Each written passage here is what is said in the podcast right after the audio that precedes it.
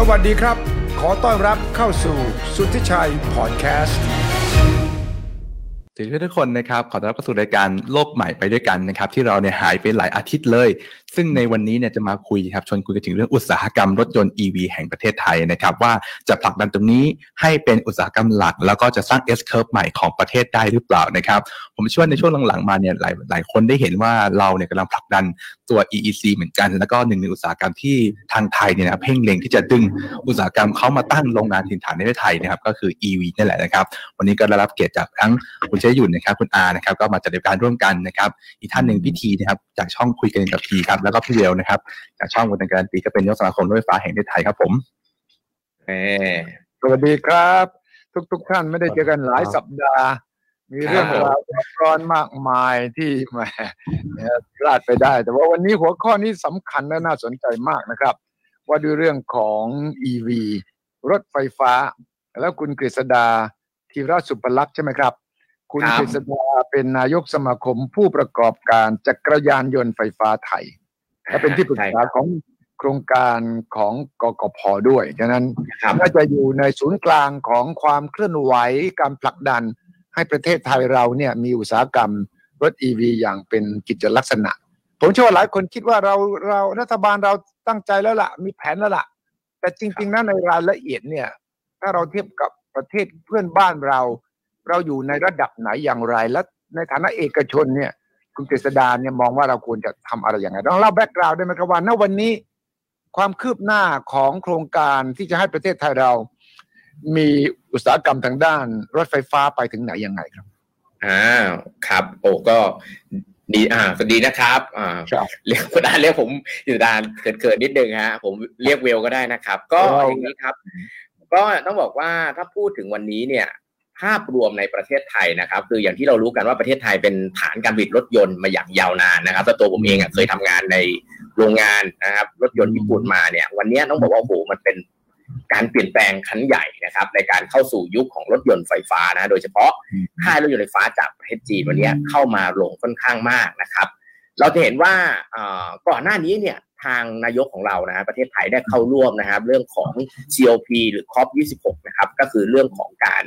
เข้ารวมว่าเอ้ยเราจะมีเป้าหมายในการที่จะลดการปล่อยคาร์บอนไดออกไซด์หรือซีโร่อ่าเรียกว่าคาร์บอนนิวทรัลิตี้นะครับก็คือการลดการปล่อยคาร์บอนไดออกไซด์นะครับ ซึ่งหนึ่งในนั้นเนี่ยก็คือมีโรดแมพในการผลักดันเรื่องของยานยนต์ไฟฟ้าหรือพลังงานสะอาดมากขึ้นนะครับก็คือ 30 at 30 นะครับโรดแมพนะเขาเรียกว่า30 at 30 นะครับก็คือจะผลักดันให้มีการใช้รถยนต์ไฟฟ้าบนท้องถนน 30%ภายในปี 2030 นะครับอ๋อโอเค สามสิบต่อสามสิบอันนี้เป็นสูตรที่เราจะต้องเข้าใจนะสามสิบเปอร์เซ็นในปีสามศูนย์ละครับสามศูนย์นี่มันกี่ปีละแปดปี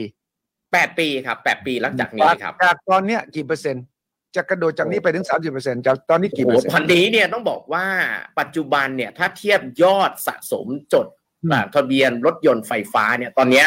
ยังไม่ถึงหนึ่งหมื่นคัน ถ้านับจากอ่าตั้งแต่ปีที่แล้วนะครับ ประมาณไม่ถึงหนึ่งหมื่นคัน ก็ตีถ้ารวมปีนี้จริง ๆ ปีนี้เป็นครั้งแรกที่ยอดสะสมจะเกินหนึ่งหมื่นคันขึ้นไปนะครับ หรือตีประมาณหนึ่งเปอร์เซ็นยังไม่บางคนบอกยังไม่ถึงหนึ่งเปอร์เซ็นเลยนะครับอ่าดูเหมือนไกลนะฮะไกลมากจากสามสิบอีกยี่สิบเก้าเปอร์เซ็นต์นะฮะใช่ทีนี้มันแน่แน่นอนถ้ามันเริ่มต้นปั๊บมันก็จะมี critical mass ใช่ไหม มันจะก้าวกระโดดไปได้ไอ้ตรงเนี้ยแล้วลองให้ฟังสิว่าเส้นทางจากหนึ่งเปอร์เซ็นไปถึงสามสิบเปอร์เซ็นจะทำยังไงโอ้จริง ๆนะครับ ต้องบอกว่าปีนี้เนี่ยมีมีต้องบอกว่ามีการจุดพลุนะครับ ในการที่เริ่ม roadmap การสนับสนุนอย่างจริงจังนะฮะสิ่งที่เป็นรูปธรรมมากที่สุดนะครับ ก็คือเรื่องของแพ็กเกจ EV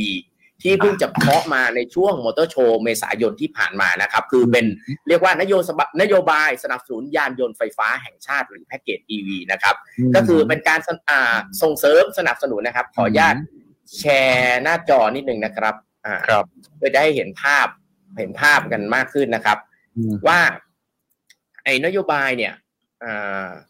นโยบาย 30 s อ่านโยบายแพ็กเกจ EV นะครับ ก็คือ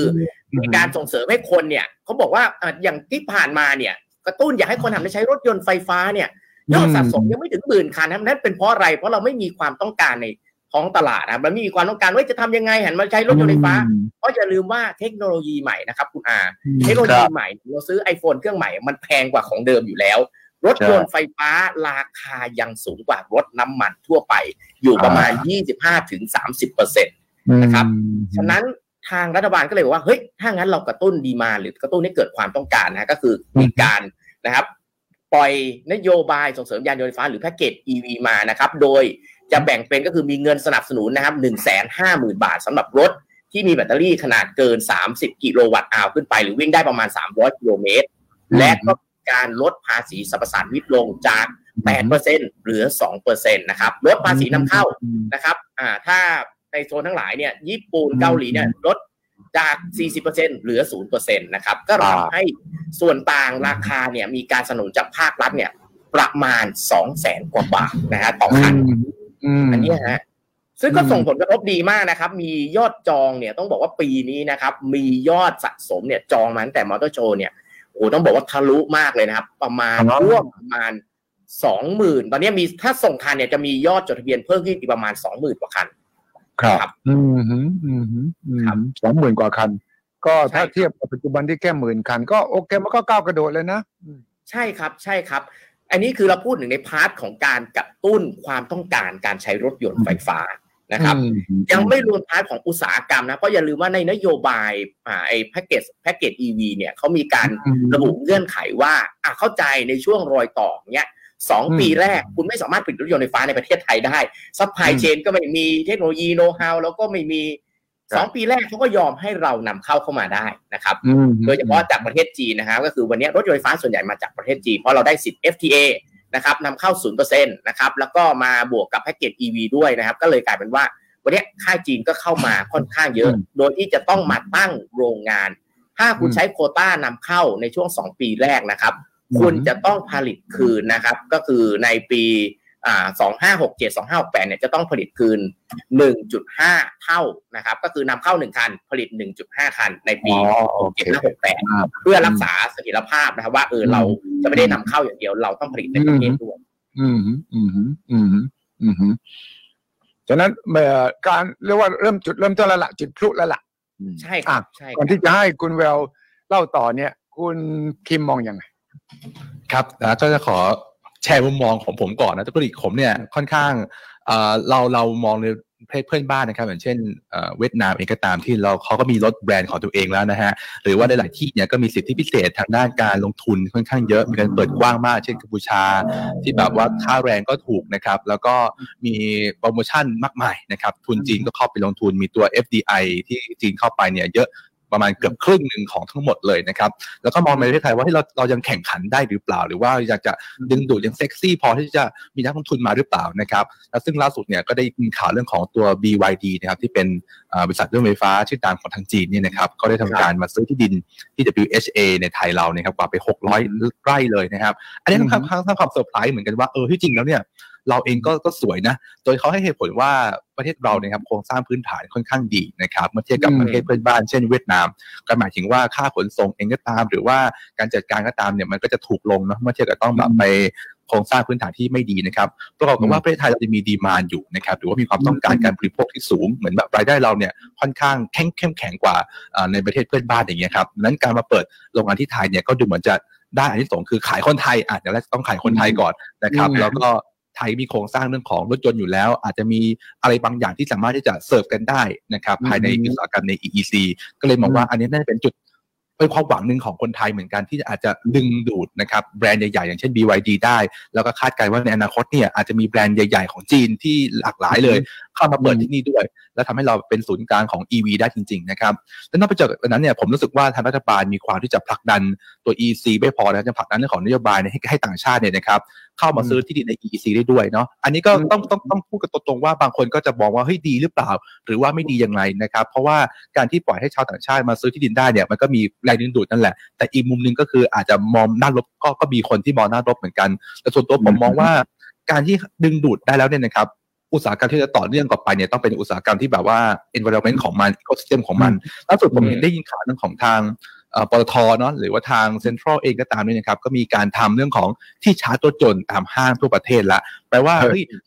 เอาดึงอุตสาหกรรมรถยนต์เข้ามาได้แล้วนะ แล้วก็เกิดรถยนต์ไฟฟ้าในประเทศไทย แล้วอุตสาหกรรมต่อเนื่องเนี่ยคืออะไร อาจจะเป็นที่ใช้ EV หรือเปล่าหรืออุปกรณ์อื่นที่ผมก็อาจจะไม่ได้ทราบว่ามีอะไรบ้างนะครับ แต่ในส่วนนี้เนี่ยผมว่าผู้ประกอบการไทยเนี่ยอาจจะสามารถที่จะตักตวงได้ หรือว่าเป็นจุดจุดที่แบบเออจะดึงดูดเม็ดเงินได้นะครับ พร้อมทั้งเนี่ยพอมีอุตสาหกรรม EV เข้ามาแล้วเนี่ยเรื่องของพนักงานที่มี skill สูงนะครับทางรัฐบาลก็บอกแล้วว่าเฮ้ยเขาจะสนับสนุนนะให้เขาพูดเขาเนี่ยอยู่ที่เมืองไทย อาจจะซื้อบ้านได้นะ อาจจะเป็นเจ้าของบ้านได้นะ หรือว่าให้แบบสิทธิพิเศษในการอยู่อาศัยอะไรแบบนี้นะครับ ก็ดูเหมือนจะเป็นกลยุทธ์ที่เป็นต่อเนื่องกันจาก EEC ตัวเดียว แล้วก็ EV นะครับแล้วก็เริ่มมีผู้ประกอบการโดยรอบ มีการให้ซื้อบ้านได้นะครับ ตอนนี้เนี่ยก็เริ่มเกิดโมเมนตัมที่ค่อนข้างดีนะสำหรับ EEC บ้านเราอะไรแบบนี้ครับ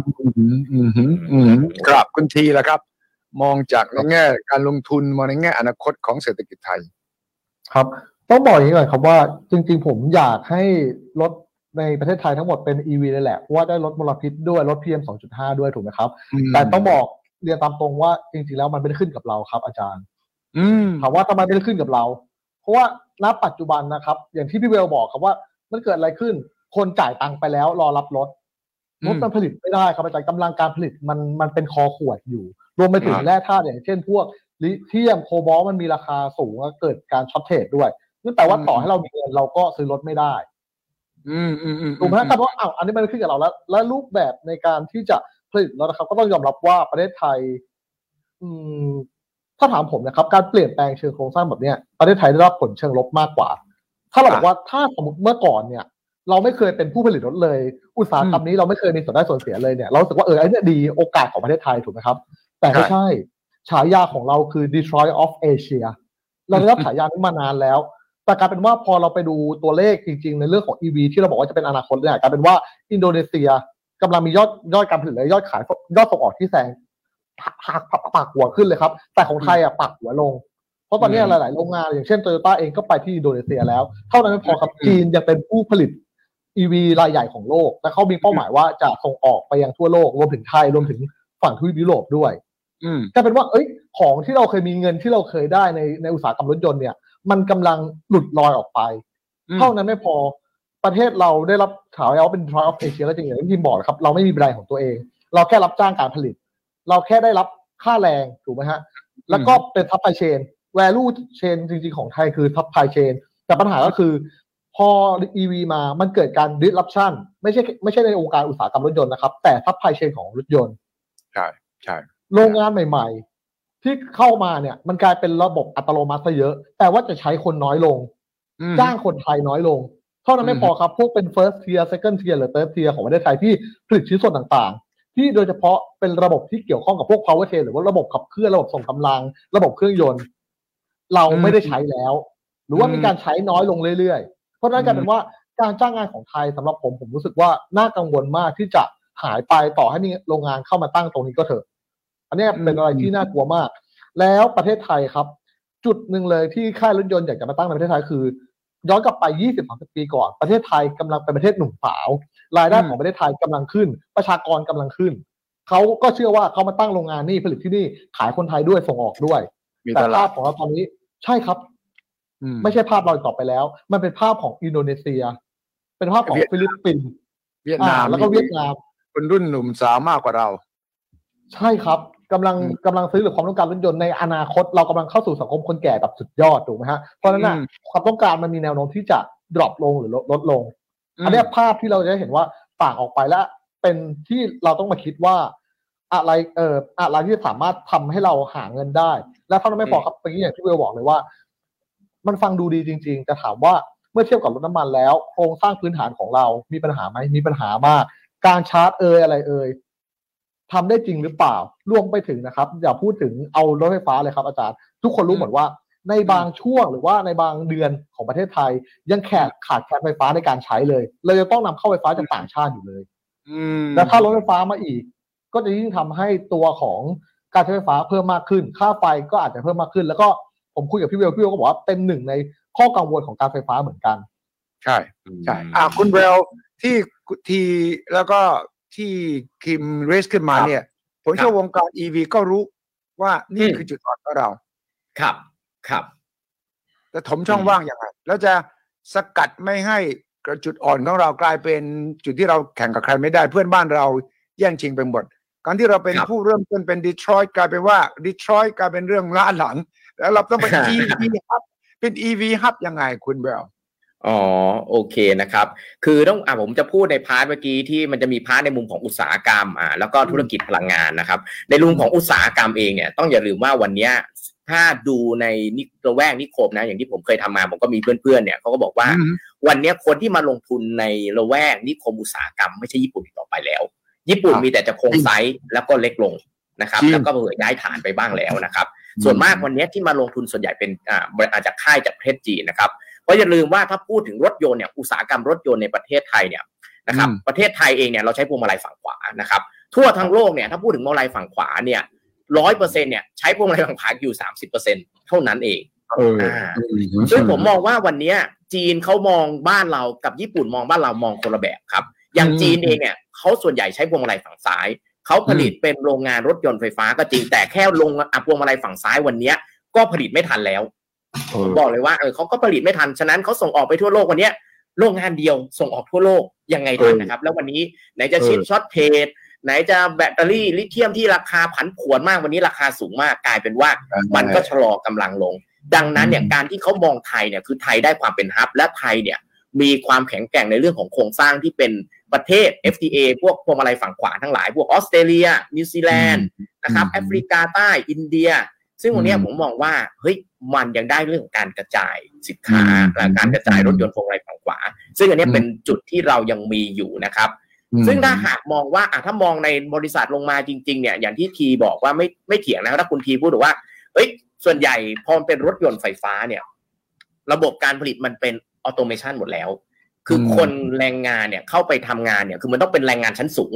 เท่านั้น มันจะไม่ได้แบบมาก็แก๊กขัดแบบประกอบมันไม่ใช่แมคานิก มันเป็นโลกของไฟฟ้าและซอฟต์แวร์ไปแล้วนะครับ ผมขออนุญาตแชร์หน้าจอให้ดูนะครับว่า วันนี้ถ้าพูดถึงชิ้นส่วนเนี่ยต่างๆ เนี่ยถ้าเป็น supply chain นะครับของรถยนต์ไฟฟ้าเนี่ยเหลืออะไรบ้างนะครับผมแตกออกมาเป็นประมาณโมดูลนะฮะถ้าถ้าดูในหน้าจอเนี่ยจะเห็นว่ามันจะมีอยู่ประมาณสี่โมดูลด้วยกันนะครับ ต้นทุนของรถยนต์ไฟฟ้าเนี่ยจะมีอยู่สี่โมดูลหลัก ๆ ก็คือโมดูลแบตเตอรี่ แบตเตอรี่เนี่ยอย่างที่รู้กันเนี่ยประมาณครึ่งหนึ่งของราคาของรถเลยก็ว่าได้นะฮะโมดูลของมอเตอร์ไฟฟ้าเนี่ย25%ของราคารถนะครับ แล้วก็พวกโมดูลอ่าพวก power electronic ทั้งหลายชุดควบคุมนะครับอ่าอันนี้อีกประมาณ 15%โมดูล information infotainment นะครับ เป็นพวกซอฟต์แวร์เนี่ยอีก 15%นั่นหมายความว่า ถ้าถามว่าวันนี้เรามองรถยนต์นะรถยนต์รถน้ำมันที่เราผลิตอยู่ ตัดเครื่องยนต์ออก ตัดหัวเทียนตัดไส้กรอง เพราะมันไม่ต้องใช้นะครับอ่าชุดเกียร์ยังใช้อยู่ ช่วงล่างยังต้องใช้ยางแต่ว่ามันเป็นส่วนที่มีมูลค่าน้อยถามว่าแล้วเราเข้าไปอยู่ในอุตสาหกรรมนี้ได้อย่างไรบ้าง แบตเตอรี่ผมตอบเลยว่า เราไม่ได้มี raw material เหมือนอย่างอินโดนีเซีย อาจจะแข่งยาก อาจจะทำได้แค่ประกอบนะฮะมอเตอร์ก็ยังพอเป็นไปได้นะครับอ่าชุดควบคุม power electric ยังพอเป็นไปได้ เพราะว่าประเทศไทยยังมีฐานการเป็นผู้ผลิตอิเล็กทรอนิกส์อยู่บ้างนะซึ่งผมมองว่าอันเนี้ยเรายังพอแข่งได้นะครับในอุตสาหกรรม แต่ถ้าเรามาดูในระบบ supply chain ของอตัวรถนะฮะอันนี้ผมเอามาให้ดูนะครับ อันนี้คือรายงานจาก SCB นะครับ ถ้าทางคุณอาเห็นเนี่ยฮะคือเราจะเห็นว่าเอ้ยเนี่ยไอ้พวก ชิ้นส่วนทั้งหลายที่อยู่ในรถยนต์ไฟฟ้าเนี่ยเราจะเห็นในตัวสีแดงๆ คือ outsource นะครับ คือถ้าเป็นรถยนต์เมื่อก่อนเนี่ย ส่วนใหญ่เขาจะผลิตเรียก outsource ก็คือจ้าง out source ใช่ supply supp lier ใช่ครับ แต่พอเป็นรถยนต์ไฟฟ้านะ เราจะเห็นว่าส่วนใหญ่เนี่ย in-house แทบทั้งนั้นเลยนะ เราจะเหลือแค่ battery cell นะครับ on-board charger electronics แล้วก็ high volt inverter ที่มันเป็น power อิเล็กทรอนิกส์เท่านั้นที่เราเขาจะจ้างคนข้างนอกผลิต นั่นหมายความว่า โครงสร้าง supply chain ของรถยนต์ไฟฟ้ามันจะเปลี่ยนไปอย่างสิ้นเชิง มันจะพึ่งพิงการผลิตภายนอกค่อนข้างน้อยมาก ส่วนใหญ่ก็คือค่ายรถจะผลิตเองประมาณสักเจ็ดสิบถึงแปดสิบเปอร์เซ็นต์โอ้มันก็จะกระทบไอ้ supply chain ที่เคยมีนะความเป็น Detroit of Asia ที่คุณทีพูดถึงเนี่ย มันก็จะเปลี่ยนภาพเลยนะ ใช่ครับ มันก็จะ disrupt disrupt ไอ้ supply chain มักครั้งมโหฬารเลย ใช่ครับ อันนี้เนี่ยแหละฮะแล้วเราอะพร้อมแค่ไหนครับ เรื่องของทักษะความรู้ เพราะว่าจากเมื่อก่อนรถยนต์เราใช้ทักษะนะ ตอนสมัยผมเรียนนะวิศวะเครื่องกลคะแนนสูงสุดนะฮะทุกคนก็อยากจะแย่งเพราะว่าวิศวะเครื่องกลไปใช้ในรถยนต์นะฮะอุตสาหกรรมรถยนต์เงินเดือนดี ตอนนี้ไม่ใช่แล้วครับ วิศวกรรมไฟฟ้าไอทีเงินเดือนดี ยิ่งใครทำซอฟต์แวร์เป็นนะฮะโอ้โห ต้องบอกว่าทักษะเนี่ยจะถูกต้องต้องเขาเรียกว่าต้องถูกใช้ในด้านของไฟฟ้าค่อนข้างเยอะ แม้กระทั่งอเมริกาเองนะครับ ตอนที่ฟอร์ดเขาบอกว่าเฮ้ยจะเปิดรับพนักงานมาทำเปลี่ยนจากเออมาทำเป็นกระบะไฟฟ้าเต็มตัวดันรถยนต์ไฟฟ้าเต็มตัว manpower ก็ไม่พอครับ เพราะว่าทักษะคนส่วนใหญ่เป็นวิศวะทางด้านอ่าพวก mechatronic พวกเครื่องกลมาพอมาเป็นไฟฟ้าคือมันพอเป็นรถยุคของรถยนต์ไฟฟ้าทุกอย่างต้อง base on electric หมดเลย แล้วหลักสูตรในมหาวิทยาลัยเรานี่เปลี่ยนหรือยังในคณะวิตศอนวะนี้เริ่มแล้วครับ ตอนนี้เริ่มแล้วว่าเริ่มเออเรามีการเตทันรียมไหมพร้อมเรื่องเริ่มเนี่ยทันไหมเพราะว่าเริ่มช้าไปหรือเปล่าเราเรายังมีเวลาครับ อย่างที่บอกว่ามีเวลานะด้วยนโยบายเนี่ยช่วงหวังว่ามีเวลาแต่ว่า แล้วก็ที่คุณที่ทีพูดเมื่อกี้เนี่ยเรื่อง aging society ก็ดี เรื่องความน่าลงทุนไอไอ แรงจูงใจก็ดีอินโดเวียดนามเนี่ยเขาโอ้ยเขาไปไกลแล้วเนี่ยเรากำกำลังแก้ทีละจุดทีละจุดเนี่ยมันจะไปไหวไหมแววโอ้โห ผมว่าก็แอบเหนื่อยเหมือนกันนะฮะคือจริงๆ ผมมองว่าเรื่องของรถยนต์ไฟฟ้าเองเนี่ย คือเราต้องดูท่าว่าวันเนี้ยเราจะไปท่าไหนได้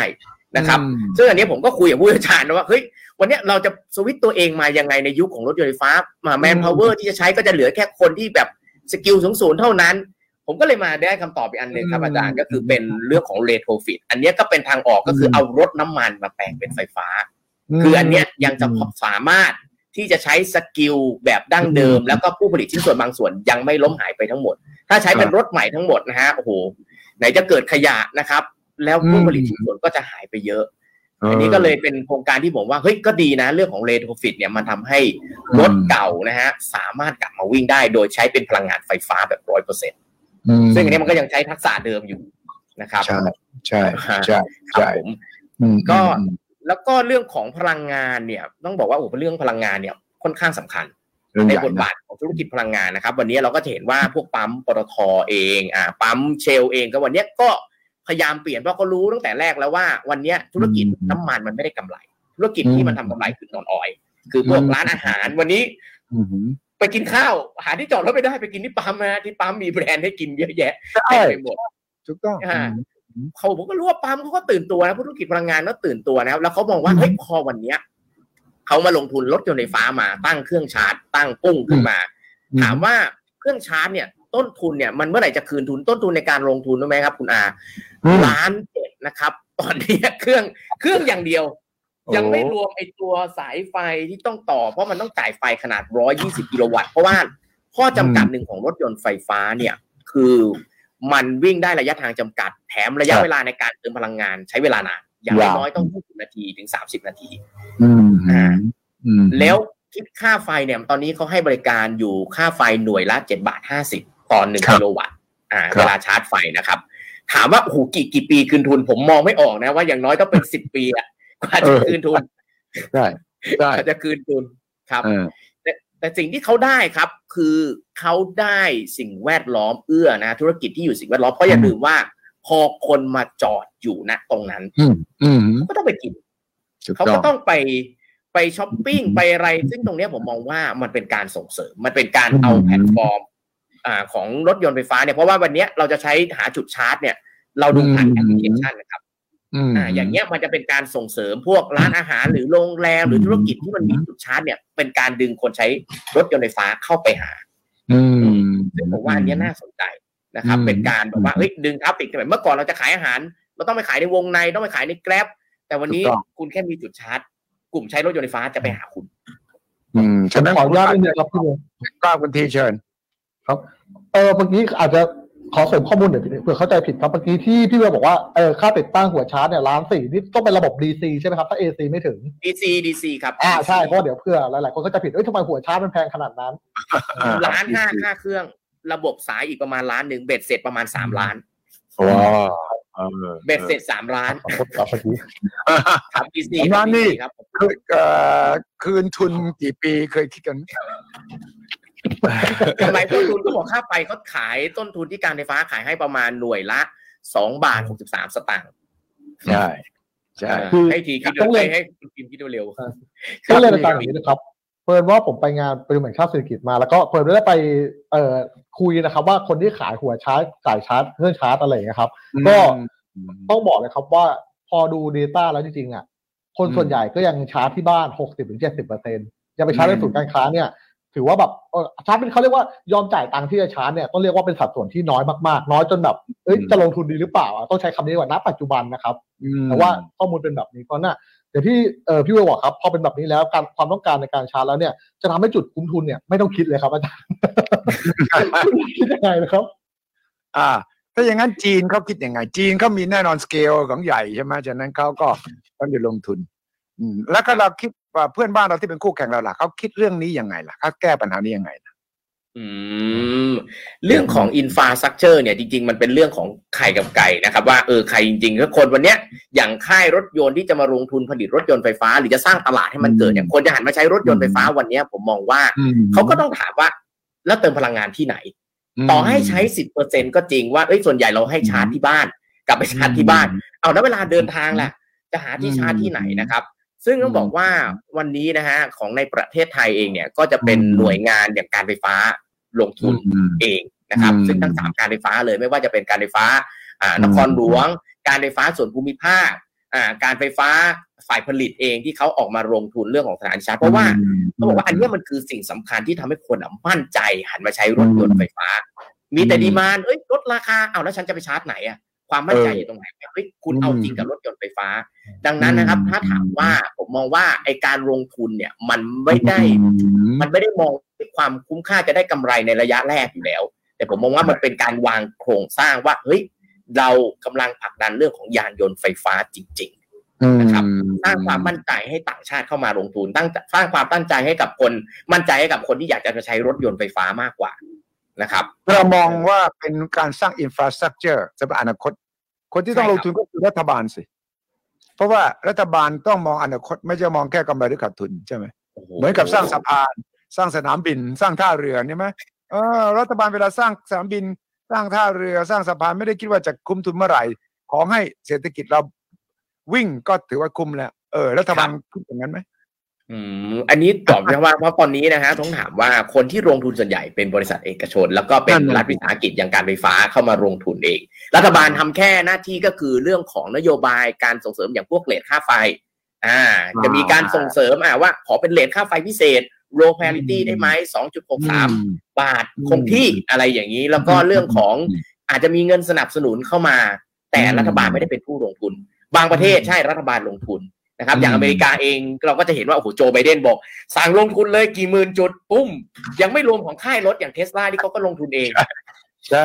ใช่ใช่ครับอ่าถ้ารัฐบาลไม่ลงทุนสร้างเองไอ้ฟาสเจอร์เองก็ต้องสนับสนุนเอกชน ก็คือใช่ครับมี incentive มีแรงจูงใจเรื่องภาษี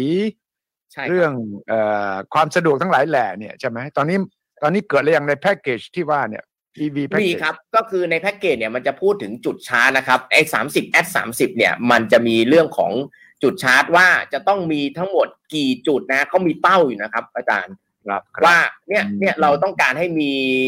จุดชาร์จเนี่ยทั้งหมดนะครับอืมตอนนี้มีทั้งหมดณประเทศไทยณปีนี้นะครับ อยู่ประมาณอืม2,459 จุดนะครับถ้าแผน 30แอด30 เนี่ยจะต้องมีนะฮะจุดชาร์จนะครับ ทั้งหมด 12,000 หัวจ่าย นะครับแล้วก็สถานีสลับแบตเตอรี่ 1,450 สถานีด้วยกันสำหรับมอเตอร์ไซค์ไฟฟ้าอืมอืมอืมอืมอืมอันนี้คือครับมีการสนับสนุนและเป็นเงินส่งเสริมจากกระทรวงพลังงานนะครับ เพราะว่าไอ้นโยบายอันเนี้ยมันจะมีผู้เล่นอยู่สามนะสามรายนะครับ ก็คือครับเรื่องของกรมอุตสาหกรรมกระทรวงพลังงานนะครับ แล้วก็อืมอ่าเรื่องของกรมสรรพสามิตนะครับ ก็คือเรื่องของการเก็บภาษีรายได้ภอยู่ษีแล้วกับพลังงานใช่ครับ นโยบายอุตสาหกรรมสาม สามด้านนี้อืมใช่ครับ ที่เป็นผู้เล่นในการทำให้คลอดนโยบายหรือแพ็กเกจ EV ออกมาอืมอืมอืมครับคุณคิมมองว่าเราเนี่ยยังโครงสร้างราชการยังเกี่ยวข้องอยู่เยอะ แต่ว่าประเทศอื่นที่เป็นคู่แข่งเราเนี่ยเขาดันด้วยวิธีคิดอีกแบบหนึ่งเราของเราเนี่ยใช่ถ้าฟังที่เอ่อคุณแววไปสัมผัสมาด้วยตัวเองเนี่ย ครับไหวไหม ตอนนี้ผมถ้าผมพูดถึงในซีระของประเทศแล้วกันนะครับ อย่างเช่นทางอินโดเนี่ยเขามีแร่นิกเกิลอันดับ top ของโลกแล้วก็เหมืองนิกเกิลของเขาเนี่ยติดอันดับหนึ่งในห้าเนี่ยสองเหมืองเลยนะครับ แล้วขนาดขนาดเทสลาเราจะมีข่าวเทสลายังไปปิดดีลนะครับ ซื้อแร่นิกเกิลเนี่ยกว่า 5,000 ล้านเหรียญที่อินโดนีเซียเนี่ยนะครับ คือผมว่าพวกนี้เนี่ยมันต้องอยู่ที่ต้นน้ำด้วยประเทศต้นน้ำเนี่ยก็จะได้ได้เปรียบเรื่องของการสกัดถลุงต้นทุนในการทำแบตเตอรี่ที่ราคาถูกเนี่ยนะครับ อย่างอย่างตัวนิกเกิลเนี่ยนะครับอยู่ในอินโดเนี่ยนะครับไม่ใช่แค่อเมริกาหรือเทสลาเข้ามานะฮะจีนเองก็จะเข้ามาด้วยนะครับ เพราะเขารู้ว่าแร่พวกนี้ก็เหมือนกับแก๊สธรรมชาติเหมือนกับน้ำมันนะครับถ้าคุณไปยังแหล่งต้นทุนได้ คุณได้ต้นทุนที่ถูกกว่า แล้วคุณก็มีความสามารถในการแข่งขันที่สูงกว่าด้วย ถ้าวันนี้เทสลาต่อให้เทคโนโลยีที่ดี แต่ว่าเราเข้าไม่ถึงแหล่งนิกเกิลแบตเตอรี่ยังราคาสูงอยู่เนี่ยมันก็จะแข่งขันกับสินค้าอื่นๆเนี่ยยากมันเป็นเหมือนเหมือนแบบมันสู้กันเรื่องพวกต้นทุนด้วยนะครับนี่อีกอันหนึ่งอย่างเช่นเวียดนามเนี่ยนะครับที่เขามีแบรนด์ของเขาเองเนี่ยไม่พอครับเขามีความสัมพันธ์กับจีนค่อนข้างสูงด้วย บางคนเขาแซวไปว่าเฮ้ยของจีนมาแปะแบรนด์เวียดนามแล้วก็ส่งไปอเมริกาเพื่อหลีกเลี่ยง trade war เหมือนกันนะฮะเขาก็แซวไปอย่างนั้นเลยซึ่งซึ่งซึ่งจริงครับเพราะหากเราดูยอดนำเข้าเนี่ยนะครับของเวียดนามเนี่ยได้แก่สินค้าอิเล็กทรอนิกส์นะนำเข้าจากจีนเยอะที่สุดอันดับหนึ่งนะครับแต่เวียดนามส่งออกไปอเมริกาอันดับหนึ่งนะฮะคือมันเห็นชัดเลยว่าตัวเลขจีนเนี่ยเข้ามาเวียดนามแล้วเวียดนามก็ส่งออกไปอเมริกา เพื่อหลีกเลี่ยงการเกิด trade war ไม่รู้เหรออเมริกาเขาไม่รู้เหรอว่าจีนไปเลี้ยวอ้อมเวียดนาม ที่จริงอเมริกาเองก็อ้อมเพื่อไปจีนเหมือนกันนะครับผมว่าอันนี้มันเป็นเป็นเรื่องตลกมากเลย อย่างเช่นจีนจะซื้อพวกสินค้าที่เป็นพวกเอ่อธัญพืชพวกอะไรพวกอาหารอย่างเงี้ยครับก็อเมริกาก็ส่งไปบราซิลก่อนบราซิลก็ส่งไปจีนอย่างเงี้ยเพราะว่าก็คือการหลีกเลี่ยงซึ่งกันและกันแต่สุดท้ายเนี่ยผมผมเชื่อว่าอาหารหรือสินค้าเนี่ยมันมีจำกัดอยู่แล้ว คุณตัดอันนึงต้องซื้ออีกฝั่งหนึ่งอีกฝั่งหนึ่งเขาก็มีสิทธิ์ที่จะซื้อคนอื่นมาขายต่อ เช่นซาอุดีอาระเบียไปซื้อรัสเซียมา ขายต่อเพิ่มราคาอีกทีนึงเนี่ยมันก็จะวนอย่างเงี้ยครับรัสเซียเองก็ยังขายได้มันได้แต่เพียงแค่ขายวนให้กับ ยุโรปเฉยๆนะครับตอนนี้ผมก็เลยมองว่าเรื่องพลังงานเนี่ยหรือว่าเรื่องรถไฟฟ้าเนี่ยมันต้องสู้กันอีกพักหนึ่งเลยนะครับเพราะว่าพลังงานแก๊สธรรมชาติกับไฟฟ้าก็มีความเกี่ยวเนื่องกันอย่างเช่น ถ้าวันนี้แก๊สธรรมชาติแพงเนี่ยนะครับไฟฟ้าก็จะแพงด้วย อย่างบ้านเราเนี่ยนะครับก็มีข่าวว่าถูกถูกกดดันให้ให้เอาความบาตรรัฐบาลเมียนมารัฐบาลทหารนะครับ แล้วซึ่งเราเนี่ยนำเข้าแก๊สธรรมชาติจากเมียนมาเนี่ยกว่า 10 6ถึง18เปอร์เซ็นเลย ซึ่งเยอะมากๆนะครับส่วนใหญ่ที่นำเข้ามาเนี่ยก็จะเอามาผลิตไฟฟ้านะฮะแล้วก็บอกเลยว่าถ้าวันนี้เนี่ยไทยคว่ำบาตรแก๊สธรรมชาติเมียนมาแล้วเมื่อไหร่เนี่ยนะครับคือเราซื้อที่อื่นได้ไหมได้เนี่ยฮะแต่ว่าต้นทุนเราจะแพงขึ้นมากทำให้ราคาไฟที่เราใช้วันนี้ต้องสูงขึ้นอีกหนึ่งหนึ่งบาทด้วยซ้ำดังนั้นเนี่ยจะเห็นว่ามันมีความเกี่ยวเนื่องกันแบบทั้งถ้าใช้ไฟเยอะเออแก๊สก็ต้องแบบว่าอาจจะ ต้องถูกแบบราคาจะขึ้นไป ซึ่งวันนี้เนี่ยน่าสนใจคือว่าเรามีสัดส่วนแค่น้อยมากแค่หนึ่งเปอร์เซ็นต์อย่างที่พี่เวลบอกไม่ถึงหนึ่งเปอร์เซ็นต์ถูกไหมฮะ แต่ว่าราคายังแพงขนาดนี้การขาดแคลนเรื่องของแร่นิกเกิลการขาดแคลนเรื่องของพวกลิเธียม เริ่มให้เห็นกันแล้ว ถ้าวันนี้จะใช้ถึงสามสิบเปอร์เซ็นต์เราต้องตั้งคำถามว่ามันจะ ราคาพวกนี้เนี่ยแร่พวกนี้ทั้งทองแดงเองก็ตามนิกเกิลเนี่ยมันจะอยู่ดีจะมีกำลังผลิตที่เร็วขึ้น เพื่อทดแทน demand ที่เข้ามาด้วยรวดเร็วเนี่ยจะทำได้หรือเปล่า อันนี้ต้องตั้งเป็นคำถามนะครับเรามีคำตอบไหมในคณะกรรมการที่คุยกันเรื่องของวัตถุดิบที่มาของวัตถุดิบเนี่ยแล้วก็ไอ้เป้าหมายสามสิบเปอร์เซ็นเนี่ยมันไปสอดคล้องกันตรงไหนไหมครับ ก็ต้องบอกว่าอย่างที่เรื่องของวัตถุดิบแล้วก็ชิปเซตเนี่ยอันเนี้ยเขาต้องบอกว่ามัน ตอนนี้อย่างค่ายรถนะผมมองในฝั่งค่ายรถเองเนี่ย วันนี้ชะลอลงชะลอลงนะครับ แล้วก็มีการปรับราคาขายเขาบอกแนวโน้มจะปรับขึ้นนะครับอย่างเลี่ยงไม่ได้เขาก็บอกว่าต้นทุนการผลิตเพิ่มนะครับดังนั้นเนี่ยผมมองว่า อันเนี้ยจะทำให้ demand เนี่ย drop ลงนะ แล้วก็จะเป็นอุปสรรคที่จะทำให้เราไปถึงเป้า 30 at 30 ได้อย่างแบบไม่ต้องสงสัยเลยนะครับ แต่เขาบอกว่ามันเป็นแค่การผันผวนระยะสั้นเรื่องของชิปอ่า short อ่าตัว chipset shortage เนี่ย น่าจะคลี่คลายเนี่ยเขาบอกว่าอย่างไวคือปลายปีหน้าปลายปีว้าปลายปีหน้านะครับ อันนี้คืออย่างไวนะฮะโชคดีนะถ้าอย่างช้าเนี่ยสามปีที่สงครามยูเครนด้วยนะ ใช่ครับแร่ลิเธียมก็เหมือนกันเนี่ยอย่างวันนี้ในในมุมของอ่าโอ้ขอโทษทีครับอ่าอย่างวันนี้นะครับ ก็คือในมุมของผู้ผลิตแบตเตอรี่เนี่ย ในมุมของผู้ผลิตแบตเตอรี่อย่างรายใหญ่นะอย่าง CATL เองเนี่ยเขาก็มองว่าวันหนึ่งเนี่ยปัญหาลิเธียมเนี่ย มันจะต้องเจออยู่แล้ว การขาดแคลนลิเธียมเนี่ยต้องเจอ เพราะว่าวันนี้ทุกคนพยายามจะแบบว่าเฮ้ยแบตเตอรี่ที่เก็บพลังงานดีสุดคือแร่ลิเธียมนะครับแต่ CATL เองก็มองว่าเฮ้ยถ้าเราพึ่งลิเธียมตลอดเนี่ยแน่นอนวันนี้รายใหญ่อย่างเทสลาไปผูกขาดถึงเหมืองแล้ว เดินไปถึงเหมืองฉันจะเหมาอยู่เลยนะห้ามขายให้ใครกี่เหมืองกี่เหมืองไปเหมาเรียบร้อยแล้วเพราะเขามองว่า อันนี้คือต้นน้ำแม้แต่ค่าย BYD ก็เหมือนกัน เพราะว่าสุดท้ายเนี่ยแร่ rare earth มันมีจำกัดนะครับ เหมือนก๊าซธรรมชาติเขาก็ต้องไปผูกขาดให้ได้เพราะอันนี้มันคือเสถียรภาพของธุรกิจ นะฮะดังนั้นถ้าถามว่าในระยะยาวเนี่ย ในผู้ผลิตแบตผมคิดว่าเขาก็คงไม่อยากจะรับความเสี่ยงนี้ครับเขาก็จะต้องพยายามหาแร่ทดแทน ซึ่งวันนี้ก็มีทั้งแร่แบตเตอรี่ที่เอามาทำจากโซเดียม ก็คือตระกูลเกลือเหมือนกันเพราะลิเธียมเนี่ยก็เป็นเกลือนะฮะก็มีโซเดียมเริ่มทำเริ่มวิจัยแล้ว แต่ยังไม่ได้เป็นเชิงพาณิชย์นะครับ อันนี้เขาก็เริ่มทำแล้วก็อย่างพวกพวกสังกะสีนะครับ อันนี้ก็เริ่มพยายามจะหาทางเลือกเพื่อที่จะทำให้ราคาแบตเตอรี่มันลงมาได้ ซึ่งจริงๆหลายคนก็คาดการณ์ว่าเอ้ยวอลุ่มผลิตเยอะขึ้น ราคาต่อคันควรจะถูกลงสิ แต่วันนี้มันตลกครับคือราคาขึ้น เพราะความผันผวนจากสงครามจากหลาย ๆ ปัจจัยทำให้วันนี้ครับไอ้เราดิส supply chain disruption ที่เกิดจากไอ้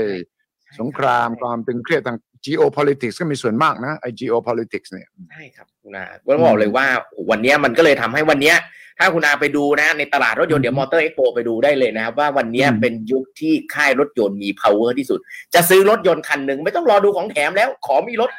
เอาทันที ขอให้มีรถขอให้มีรถขายเลยยังไงก็เอานะครับ เพราะว่าวันนี้มันมันคือ demand กับ supply supply มันไม่พอกับ demand ความต้องการในท้องตลาดเอ้ ถ้าเทียบกับก่อนโควิด กับตอนนี้เนี่ย ค่ายรถฟื้นแล้วยังกลับไปสู่ pre covid level แล้วยังต้องต้องบอกว่าตอนนี้ยังไม่ได้กลับมาเต็มที่ครับ เพราะว่า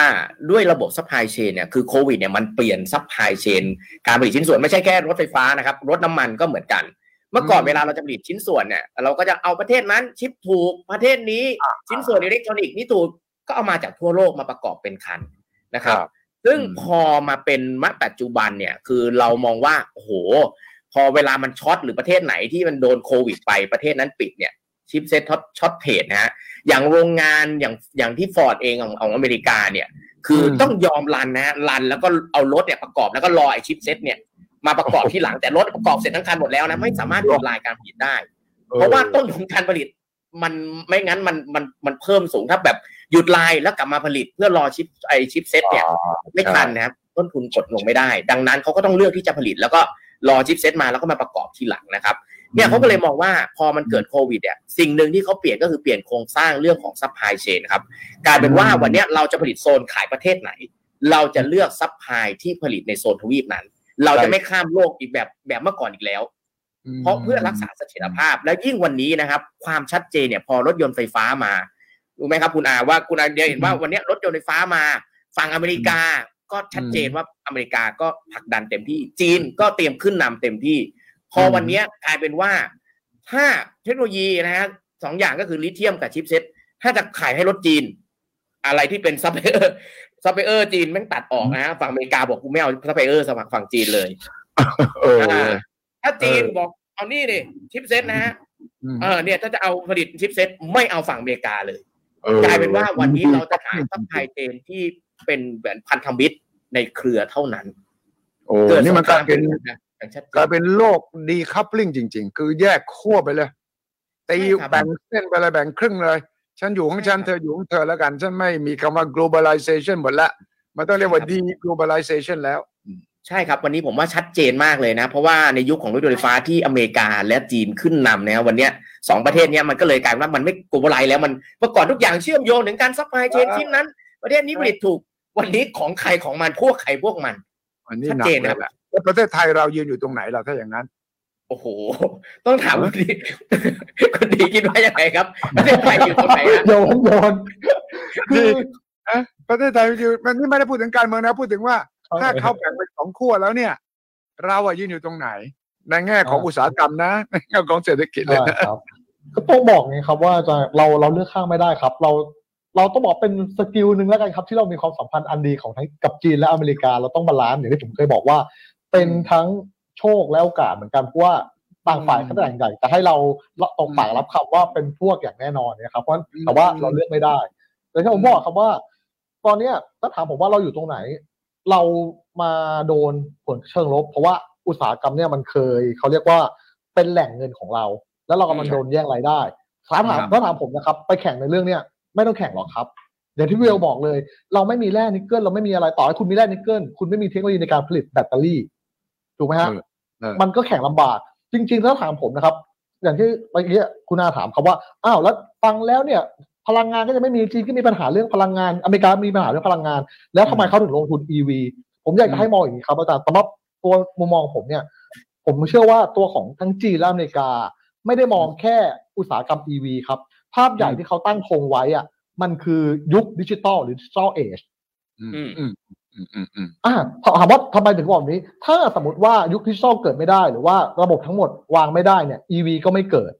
อ่าอ่าผมผมใช้แบบนี้เลยนะเพราะอืมถ้าสมมติว่าเราเราประเทศไทยอยากจะวางแผนนะ โอเคอืมอุตสาหกรรมเนี่ยถ้าบอก EV อะเราแพ้แล้วล่ะ เราเราเหนื่อยเราแค่ได้แค่ทำให้มันชะลอตัวลงช้าที่สุด แล้วเอาเอาเราอาจจะได้ฐาน ซึ่งไม่เท่าเดิมเงินไม่เท่าเดิมอยู่แล้ว แต่คำว่าดิจิทัลเอนี่แหละ เราจะสามารถเข้าไปเกี่ยวเนื่องอะไรได้บ้างอืมถ้าอย่างในมุมมองผมที่ชอบเทคโนโลยีศึกษารถ EV มาอย่างเงี้ยครับแล้วหลายคนจะบอกว่าเออรถ EV เนี่ยนะ มา disrupt อุตสาหกรรมวงการรถยนต์ ผมไม่คิดแบบนั้น ผมไม่เห็นด้วยเลย ผมขอแย้งเลย ถ้าใช้คำว่า disrupt ของ supply chain อุตสาหกรรมรถยนต์ใช่ไหมใช่ อันเนี้ยผมไม่เถียงอืมถูกไหมแต่ถามว่าทำไมก็คนใช้มากขึ้นเหรอ รถยนต์คุณราคาลงเหรออืม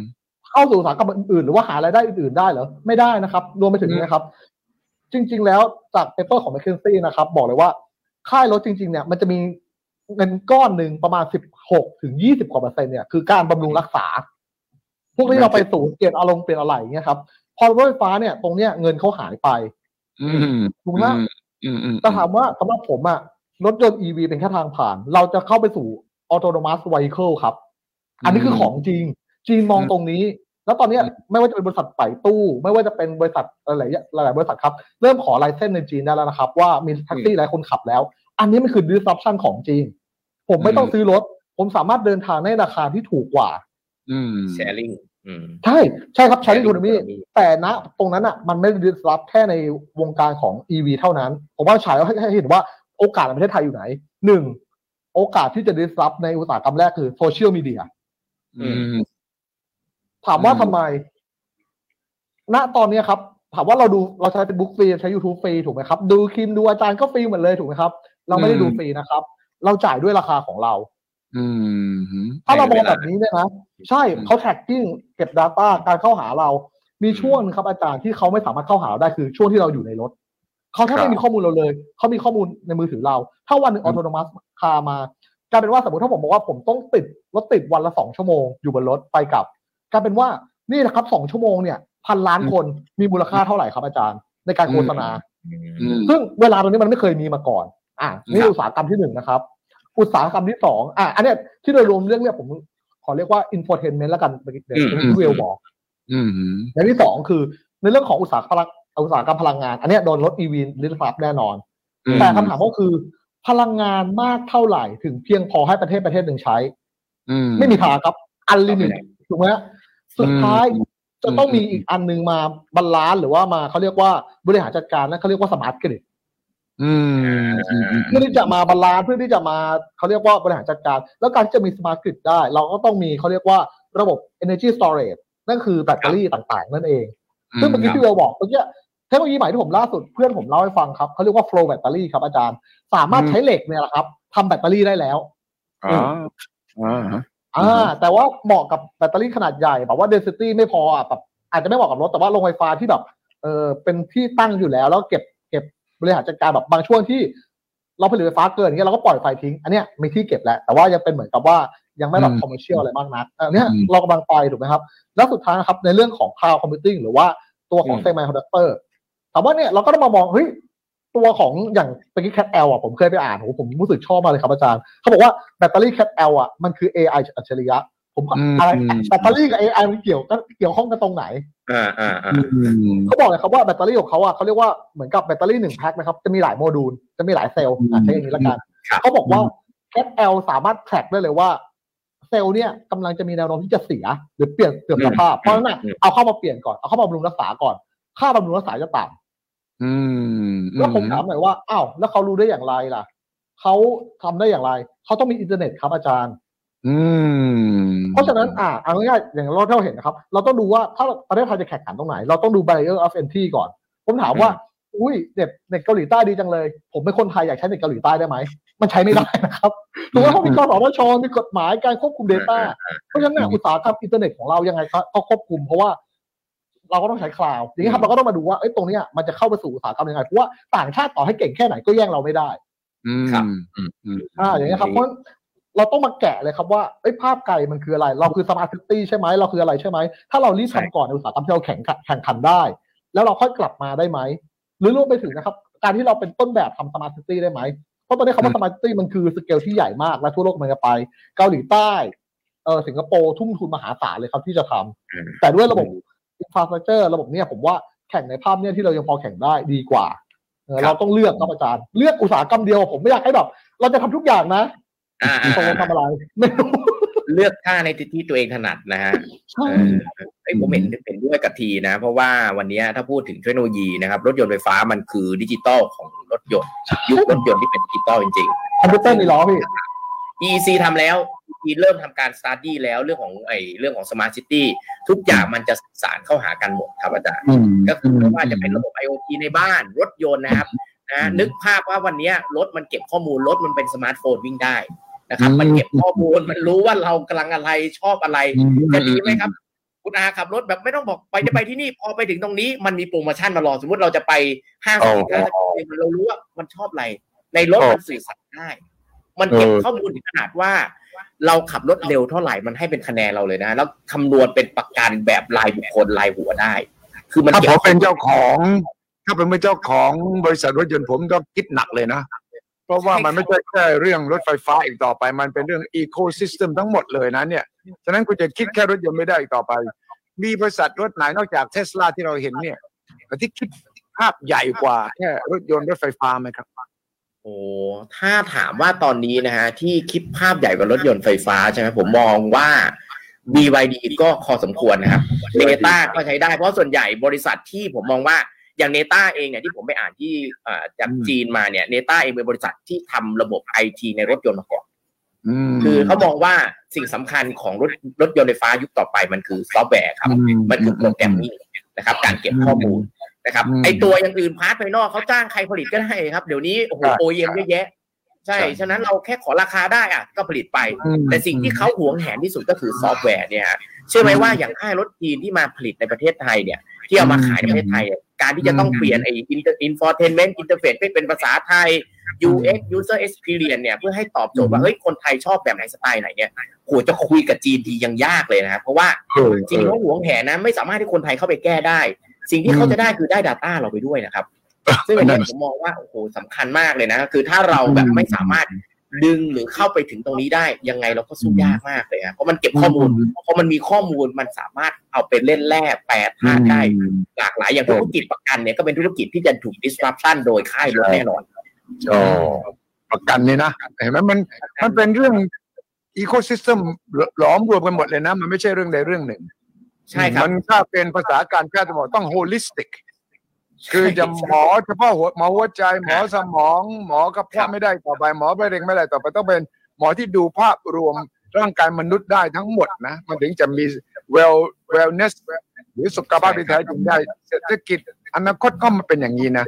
คิมผมว่าตอนเดียวไม่พอแล้วนะคุณคิมเนี่ยมีเรื่องที่ต้องคุยกันต่อโอ้โหคุยกันสนุกมากเลยฮะ ต้องบอกว่าเรื่องเทคโนโลยีนี่สนุกมากแล้วก็สนุกมากรถยนต์ไฟฟ้าเปลี่ยนเยอะก็แบบใช่แล้วก็อย่างที่ทีโยนลูกระเบิดลงมากลางโต๊ะบอกเฮ้ยเว้ยคิดเรื่องรถไฟฟ้าเนี่ยไหมยังคิดถึง autonomous vehicle แล้วอ่าแล้วถ้าเราพูดถึง autonomous เนี่ยนะโอ้โหมันคนละเกมเลยนะ มันไม่ใช่เรื่องรถไฟฟ้าอย่างเดียวเลยนะ วิถีชีวิตไลฟ์สไตล์ฉันไม่ต้องซื้อรถก็ได้ใช่ไหมฉันเรียกรถเมื่อไหร่ก็ได้ sharing economy ก็จะมาพอ sharing economy มาเนี่ย มันไม่จะพูดเรื่องแบตเตอรี่อย่างเดียวแล้วไงใช่ไหมคิมครับ ต้องไปใช่ครับต้องไปตอนสองไหมเราต้องคุยตอนสองต่อไหมได้เดี๋ยวจะถามแล้วนัดเปิดตอนสองนะครับ ก็ขอขอบคุณทุกคนที่มาคุยกันวันนี้ด้วยสนุกมากเลยครับ เยี่ยมเลย แล้วก็ทำให้เราคิดเปิดสมองจริง ๆ ครับ ว่า เออ ประเทศไทยเราต้องทำอะไรมากมาย เอ่อจากคำว่ารถไฟฟ้ามันจะกลายเป็น smart city จะ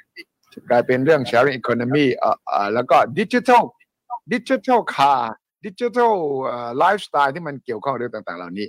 เอาไว้ตอนสองนะครับ คุณคิมช่วยประสานครับนัดหมายกันคุณเวลนะเรากลับมาคุยกันอีกทีครับทันทีครับ วันนี้ต้องขอบคุณมากครับทั้งสามท่านครับ สวัสดีครับ สวัสดีครับทุกคนครับ สวัสดีครับ ขอต้อนรับเข้าสู่สุทธิชัยพอดแคสต์